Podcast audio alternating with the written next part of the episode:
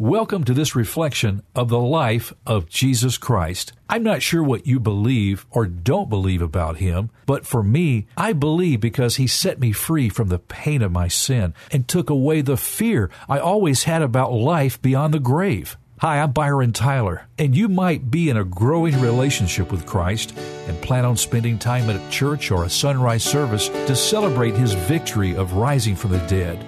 Maybe you're someone that a relationship with Jesus Christ seems kind of silly, something your grandmother does. But I really hope you'll stay tuned for the next half hour. We're going to reflect on the time Christ spent on this earth over 2,000 years ago. Is there something significant about his time on earth that could potentially revolutionize the way you live or take your painful life and broken hopes to create something new for you? My friend Mike Spradlin has studied the Bible in depth for many years. He's actually the president of a theological seminary, but better yet, Mike loves people and has a great way of helping us understand what the life of Jesus Christ is all about. We sat down and recorded this conversation. It's our reflection of Jesus Christ. Let's listen.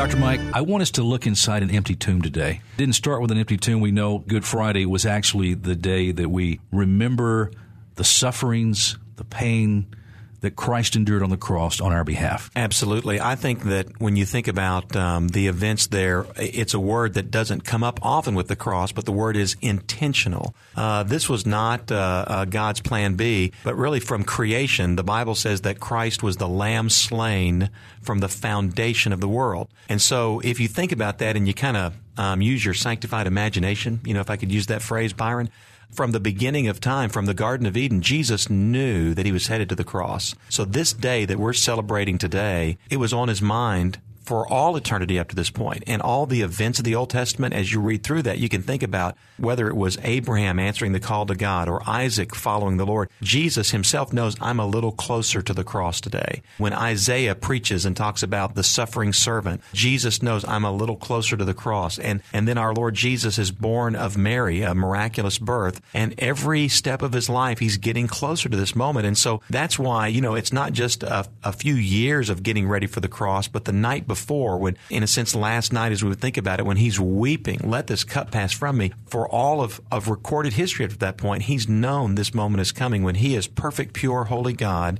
is going to have the sewer of humanity opened up, the spigot opened up and poured out on him. And that's what's going on today. Some say, Mike, that we have a bloody religion. Why did Jesus have to die? It shows you that that in a sense it shows the righteousness and justice of God. You know, our God is not only loving and he is very loving, but he's also holy. He's perfect. And so he doesn't just say, well, I'm going to ignore sin. I'm going to ignore wickedness and vileness and I'm going to do nothing about it. He says, I want something to be done, but a payment must be made. There is a debt, a sin debt that, that is, has occurred because of the sin of men and women. And so Jesus had to die to pay that sin debt. So in the sense that it's bloody, praise the Lord that there is a sacrifice. Um, the Old Testament sacrifices in and of themselves don't take away sin, but they all point to Jesus who takes away sin. So, so they were really supposed to be a teaching device. The Israelites, when Jesus dies on the cross, should have said, Oh, that's the application. I got it. Oh, that's what all that was about. And many of them did recognize it. Some missed the point, but, but the, the whole idea of a bloody religion, you know, sin is wicked and it's dirty and it's bad. And, and that's why it takes something dramatic to make it right. Scripture teaches us in Isaiah 51, which again is a, a prophetic chapter of the depth of the life of Christ, mm-hmm. even the depth of Christ. It says that, and I'm paraphrasing here, but that it pleased God to crush him. That's right, in the sense that when you recognize there's only one way to be right, and that is a payment must be made. So if Jesus doesn't die on the cross, that means that all humanity um, is sentenced to separation from God, which the Bible calls hell. It's a, it's a terrible thing to think about. But God, in His love, wants us to be right with Him. He wants us to be saved, if you use that biblical term, and redeemed. And so so that's the pleasure is that not that God said, "Oh, I'm I'm so glad this happened in that sense," but that I'm so glad there is a way for my creation to be restored to right relationship with me. Let's move back and look at this day when Christ he left the garden of Gethsemane after praying, Father, as you mentioned, take this cup from me, not my will, but your will be done. That's right. that time he was betrayed. Take us on from that place. Right. And you have to understand that our Lord is, is physically exhausted at this point. I mean, he's been up all night. He has gone through so much severe stress and trauma, not just the false trials, but now as he is being taken out, there's a beating, the cat of nine tails, this whipping, and these whips are designed to shred human flesh. They have sharp objects embedded in the, the links of the whip. So he's lost a lot of blood as the whipping happens. The crown of thorns being put down on his head, the purple cloth that would have been put around him and then taken away later would have reopened all those wounds. Physically, he's going through dramatic turmoil. Um, he's forced to carry his own cross, and whether some artists will depict it just the cross beam or the entire cross, either way, it's it's a heavy load, and so the physical travail is beyond imagination. And then finally, ultimately, he's taken to be crucified. One of the things about crucifixion is crucifixion is not a form of execution; it's a form of torture. So the Romans had other ways to kill people. They would behead you with a sword. If you're a Roman citizen, that's the only way you could die the death penalty for a crime. Crucifixion was envisioned by the Romans. They adopted it from somebody else, but to give you the most physical torment that they could possibly inflict until you finally died whether it was hours or days later. So it's a torture device. And so Jesus, when those spikes are pounded through his hands and feet and the cross is lifted up and dropped into the earth, the physical torment is beyond what I can imagine. However, you know, you think about all of that and the, the stress, and there, there are medical doctors that have talked about the physiological, the physical effects on Jesus. But really, beyond that, as terrible as all that is, when sin touched the Holy Son of God, our sin, my sin, your sin, our listener sin, everybody that is listening, when their sin at that moment, and that's when it happened on this day 2,000 years ago, at that moment, that hurt Jesus far worse than the physical pain because he, as God, hates sin. He, as God, had never known sin. He, as God, has never experienced sin. And all of a sudden, all the sin of all the people of all time billions of people's lifetime of sin, billions and billions of individual acts of rebellion against God, of all the wickedness of humanity, all of a sudden, boom, it hits him. And only God could survive that blow. And that's where, yes, physically, it's a traumatic moment, but spiritually, uh, it's devastating. That's why it took the God man to pay for our sins. And of course, Mike, Jesus willingly did this. That's right. When he went to the cross, as you mentioned, he carried his own cross when it came time to him to be nailed to that cross, he just willingly lied down on the cross. They might have laid him there, but I mean, it wasn't any fighting going on. He wasn't trying to run away from this. Right. He bore it himself. It's a very good point. And the idea there is that our Lord Jesus you know, the nails didn't keep him on the cross in that sense. It was his love for us that kept him on the cross. He knew that he was the only hope for us. And he also knew this pleased the Father. And so our Lord Jesus, as the, as a lamb that is led to the slaughter, the lamb goes to the slaughter. Now, in the case of a true lamb, in its innocence, doesn't understand what's happening. In Jesus' case, he knows full well what's happening, but yet he is silent before. When, again, going back to Isaiah, as That's a right. lamb before its shears is silent, so he did not open his mouth. That's right. That whole Isaiah 52, 53 passage is talking about these these moments on the cross. And so while Jesus is there, it's really, a, it's not gory, it's glorious to think that anybody would show that much love at that moment. And Jesus, in a sense, on the cross, gives us a glimpse into the heart of God the Father. John the Baptist recognized him as the Lamb of God. That's right. But yet, those religious people, the Jews of that day that had been trained for so many hundred years, the religious leaders, they did not recognize him as that. Byron, that's a great point. In fact, um, I've been going through the Gospel of John again in personal study. I've been impressed again by how many times Jesus' own disciples didn't get it. He's telling them, I must go and die. I must go. And they're like, oh no, Lord, you know, and, and whether it's Peter or the others, even Jesus' own disciples have a hard time understanding this concept that his death is the plan. Now, it's not just the death. We understand, of course, as you and I are talking on this Easter weekend, it's the resurrection, victory over sin and death, but even they have a hard time getting it. Now, we can look on them in judgment, but, you know, the truth is, if you and I had been there, we'd probably had a hard time getting it as well. Obviously, we have it written before us so we can see. That's right. what do you think is most important about today, Good Friday, that maybe the Christians miss, don't realize? Yeah, that's a great question. I don't know if we miss it or maybe we don't emphasize it enough, but the good news of the gospel, you know, gospel itself is the word that means good news, but the good news of the gospel is not that Jesus died. It's that he died and rose again. And that, that we have to remember that, that, you know, we put an emphasis on the cross and, and, and rightfully so. We, we put a cross, whether it's in the church building or on top of the church roof, uh, on the steeple. But really the resurrection is not just an afterthought. That is the gospel. It's that it's, we serve a risen Lord who's in the world today. He's the victorious Savior. He won the victory over sin and death. And I think that as Christians, we need to remember that, that it's the resurrection that really is the good news. It's not the good news that somebody died, but he died for sin and rose again. And and every Sunday is Easter Sunday in a sense. It's Resurrection Day, but I also think it's appropriate that we focus on Easter and really emphasize the resurrection in one service. I have no problem with that. You know, Dr. Mike, there's many theories on Jesus' resurrection. Some say there's that swoon theory mm-hmm. that he didn't actually die. You know, he was just his heart rate was at a real low, barely breathing so they put him in a tomb, and then he was able to get up and walk away. Right, and that theory is certainly not new. On the one sense, if you take it just the biblical evidence, the Bible says that he died. So biblically, there is no doubt. The Scripture points to that fact, and so that's where you just have to say that the Bible makes that argument a null and void argument. But also just the length of time that he's in the tomb, the fact that that they have him bound in cloths, the burial cloths, as well as the spices and things like that. He did not resuscitate; he resurrected. Some of the last words of Jesus was talking to that thief on the cross, you know, the conversation when he said, Today you will be with me in paradise. What right. did he mean by that? I think that what he meant by that was that thief had a change at that moment. He believed in Jesus in a way, not just saying, Oh, I intellectually acknowledge that you are a real person, a historical figure, but he put his faith in him. And he was saved, as we would say, born again, as you get in John chapter 3 with the conversation with Nicodemus. So Jesus says, You're going to be with me in paradise. Now, paradise in that case must mean heaven because it's going to be where Jesus is. People have had theories about what paradise might mean or what it could mean. But when Jesus says, You're going to be with me, me, that's the main thing. That's where you want to be with Jesus. So here it is. He tells him that as soon as you are absent from the flesh, you're going to be present with me, present with the Father, as Paul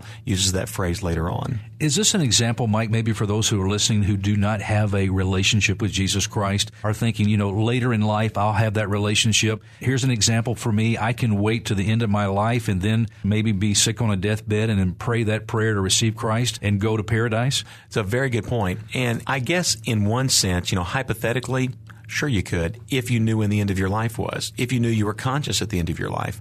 So, why take a chance with your eternal soul? Why risk an eternity of hell on the hopes that you can outguess the future. We can't even predict the weather a month in advance. And so if you think you're going to know when your end is, also, there's such a blessing in being a Christian today. I mean, why wait? I mean, why would you want to carry the weight of your own sin? Why would you want to carry the judgment of God when you can have the indwelling of the Holy Spirit, sins forgiven? You can have all of that today. So for somebody that, that says, Hey, I'm going to wait, you are, you are taking a risk with your eternal soul that is beyond comprehension. Now, on the other side of that, let's say somebody's lived their whole life and they say, you know what? There's no point in turning now. I mean, I've lived my whole life. I never turned to Christ. I'm not going to turn to him at the end because he wouldn't listen. He will. He will listen right up to the very end. Christ will save you. Jesus will listen to you. And so, in a sense, it's an encouragement to somebody that may say, I've, I've wasted my life.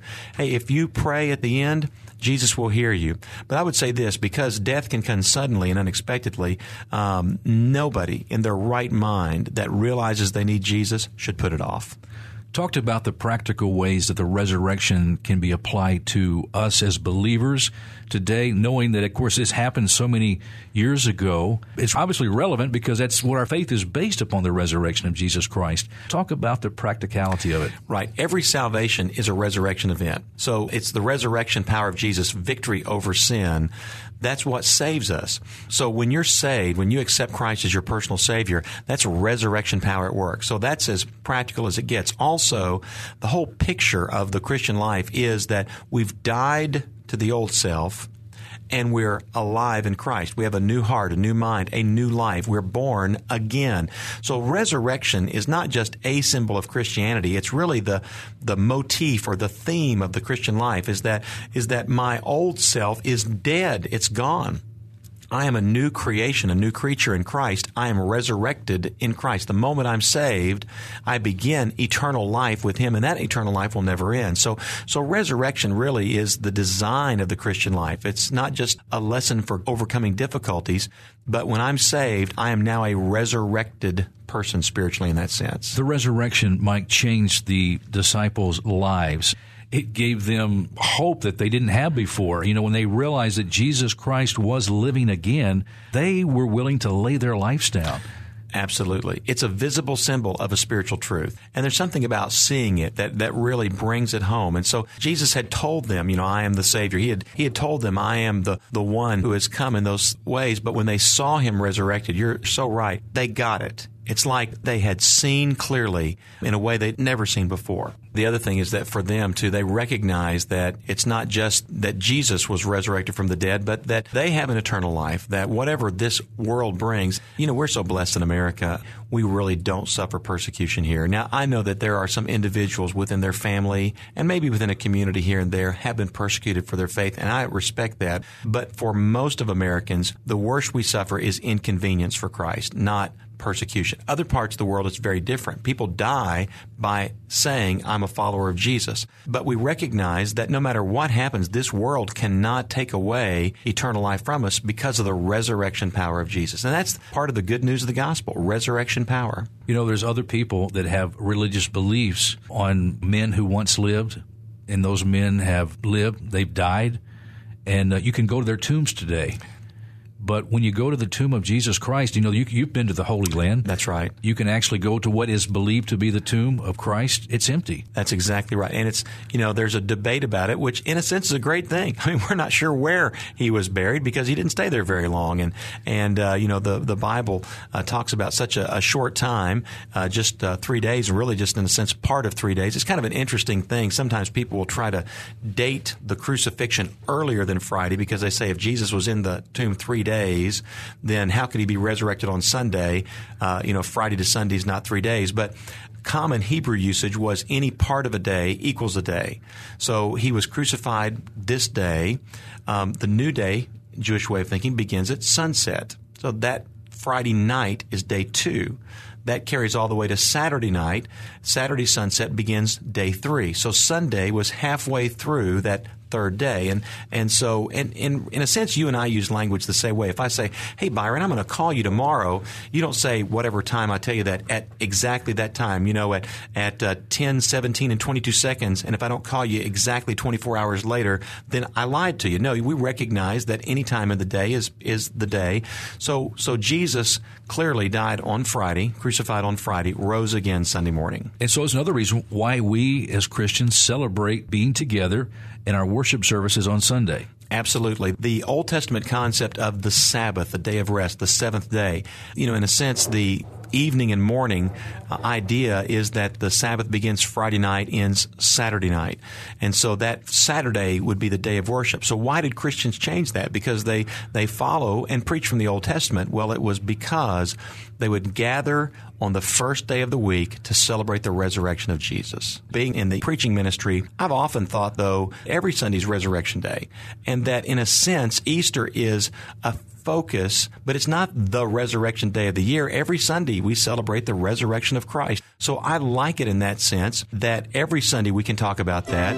I do know that Easter is one of the, the holidays when a lot of people that are not regular attenders of church will come to church. Hey, that's great. Anytime they come is, is always good. But also recognize that, you know what? Every Sunday we celebrate the resurrection of Jesus Christ.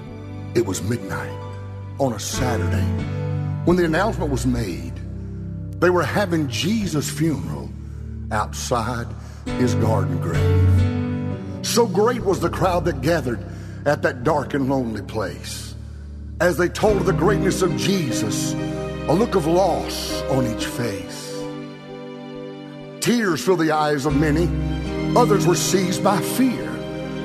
If he was who he claimed to be, then how'd he wind up here? All I know is I could not see. Bartimaeus cried aloud. Then Jesus opened my blinded eyes, and a hush covered the crowd. I was caught in the act of adultery when they threw me at his feet, Mary cried. All I know is that he showed real mercy to me. I only had a picnic lunch, I heard a small voice say. Jesus blessed the five loaves and two small fish and made an all you can eat buffet. On and on, they just kept coming with amazing stories to tell, like the woman who was forever changed when she met Jesus at the well. Hey, let me tell you my story, Lazarus loudly said. Jesus gave life back to me, and I know I was dead. On and on, they just kept coming. So great was his fame. If they think they can hold him here, someone said, why, they're all insane. Then all at once the place got quiet, except for a hideous sound. Laughing, Satan himself showed up just walking, pacing up and down. Fools, all of you, I heard Satan cry. Your God is dead and buried. Why, you all saw him die. Then, like a mighty rushing wind, in walked the Holy Ghost. Satan took two steps back, trembling, surrounded by a heavenly host. Why are you here? Satan screamed when the Holy Ghost turned abrupt. The master left a wake up call with the Father, and I just come to wake him up. When should I move the stone? Michael, the angel of war, asked. When you see the sunrise, the Holy Ghost said, then you can do the task. Watch the stone, Satan cried as demons fill the place. Over my dead body will he ever rise, the Holy Ghost said, whatever it takes. Then the first ray of sunshine broke through with morning light. What happened next was awesome and such an amazing and glorious sight. With just a little push, Michael rolled the stone away on the cold, hard slab of death. There the body of Jesus lay. Demons tried to hold him down as death straddled his chest. Hold him fast, Satan screamed, and death replied, I'm doing my best. Then a demon shrieked, I saw him move. Another cried, It's true. I don't think we can hold him here. We're doing all we can do. It was such an amazing thing to see death itself giving birth.